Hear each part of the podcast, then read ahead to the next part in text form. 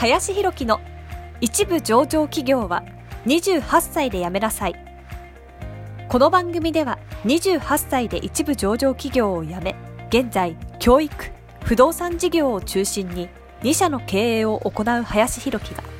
これから起業独立フリーランスとして自由度の高い生き方を目指したいと考えている方向けに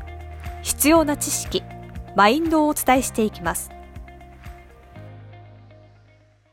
こんにちは林です。本日はですねあなたの夢は何ですか？っていうテーマで話をしていきたいなと思います。僕もですね最近まあ最近というか結構聞かれることでですね林さんのね夢は何なんですか？とかこれからどういうことを考えてるんですか？とかどういうビジョンで経営されてるんですか？とか、まあ、そういったことをですね結構聞かれることなんかがあったりします。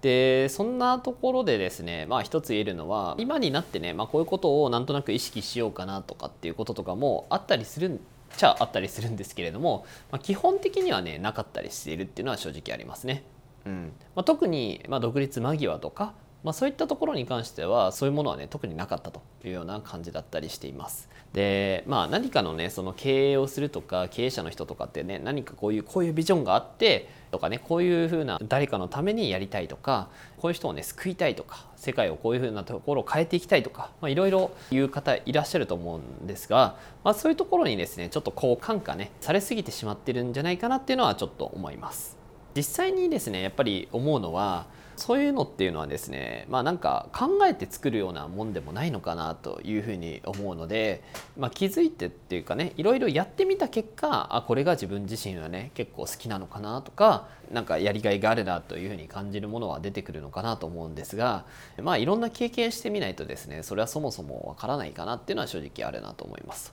なのでまず一番最初にですねこれから何かをしていこうというふうに思う方がいるんだったら、まあ、僕自身思うのはまずですね自分自身にとって嫌なことっていうものをまずなくすっていうところからが結構スタートなんじゃないのかなというふうに思っています。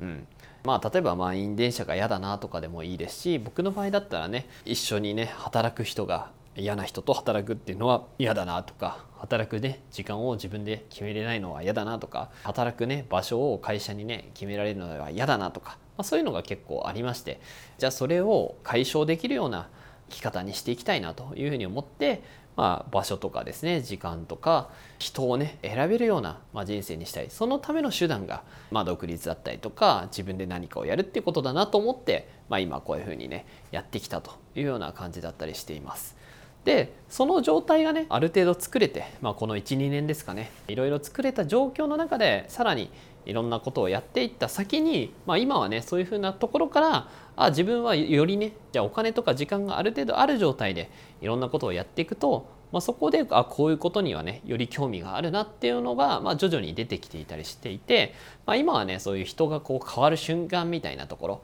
ここにね結構僕はやりがいを感じていたりとか、まあ、面白いなって思う瞬間が結構あったりしているので、まあ、結構教育事業みたいなところにですね、まあ、今自分自身は力を入れていたりしていると。ような感じですがこれってもともとそう思ってたっていうよりかは今ねいろんなことをやっていった中で見えてきているところだったりしているというような感じですしまあ正直変わるかもしれないなというふうにも思っているので現段階でねこう意識的になんかそういうものを見つけに行こうというふうに思うとなかなか見つからないかなと思うのでむしろ最初はだから今の自分がね嫌な状況っていうのをなくすっていうところにフォーカスしてもいいんじゃないかなというふうには思います。まあ、ちょっとね話長くなっちゃうかもしれないんですが、まあ、1個だけねエピソードとして話そうかなと思ってるんですが、えーと、僕のね、まあ、知り合いの方でそれこそもともと立ち上げ2人とか3人で事業を立ち上げる段階からスタートして結果としてですね一部上場までさせてい、えー、ったっていう方がですね知り合いにおりましてで彼はですね結論から言うと一部上場させたんだけど、まあ、結果としてね会社辞めるっていう選択肢をされたんですね。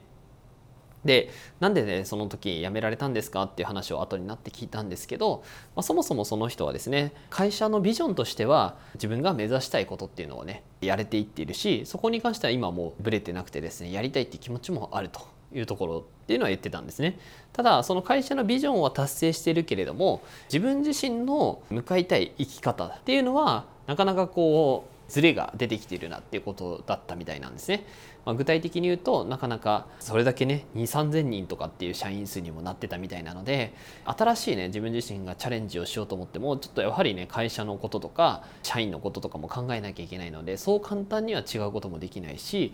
違う、まあ、場所とかにもね自分自身が移動しようと思ってもやっぱり会社のことを考えると、まあ、そんな簡単にね自由に行き来できたりとか移動したりとかですねできる状況でもなくなってきていると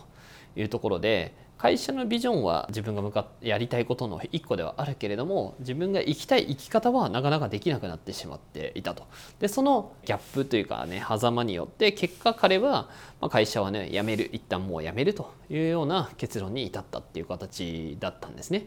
でそういう話を聞いても僕はね重要なのはそのビジョンっていうことよりもどういう生き方自分自身がどういう生き方をしたいかっていうところがちゃんとね解消されていかないと本当にやりたいと思ったりとかビジョンがうまくいったとしてもそっちにズレがあると結果としてね、まあ、どこかできついというか難しい状況になっちゃうんじゃないのかなというふうに思います。だから自分が得たい状態っていうのをしっかり得た状態でそういうね自分自身が向かってきたビジョンを作っていくっていうことが長くやるためには重要なのかなといういうふうに僕は思っていたりしています。はい。ということでですね、まあ、ちょっと長くなってしまったんですが本日はですねあなたの夢は何ですかというテーマで話をさせていただきました。え本日もありがとうございました。本日の番組はいかがでしたでしょうか？この番組では林弘樹への質問を受け付けております。ご質問はツイッターにて林弘樹とローマ字で検索していただきツイッターのダイレクトメッセージにてご質問いただけたらと思います。たくさんのご応募お待ちしております。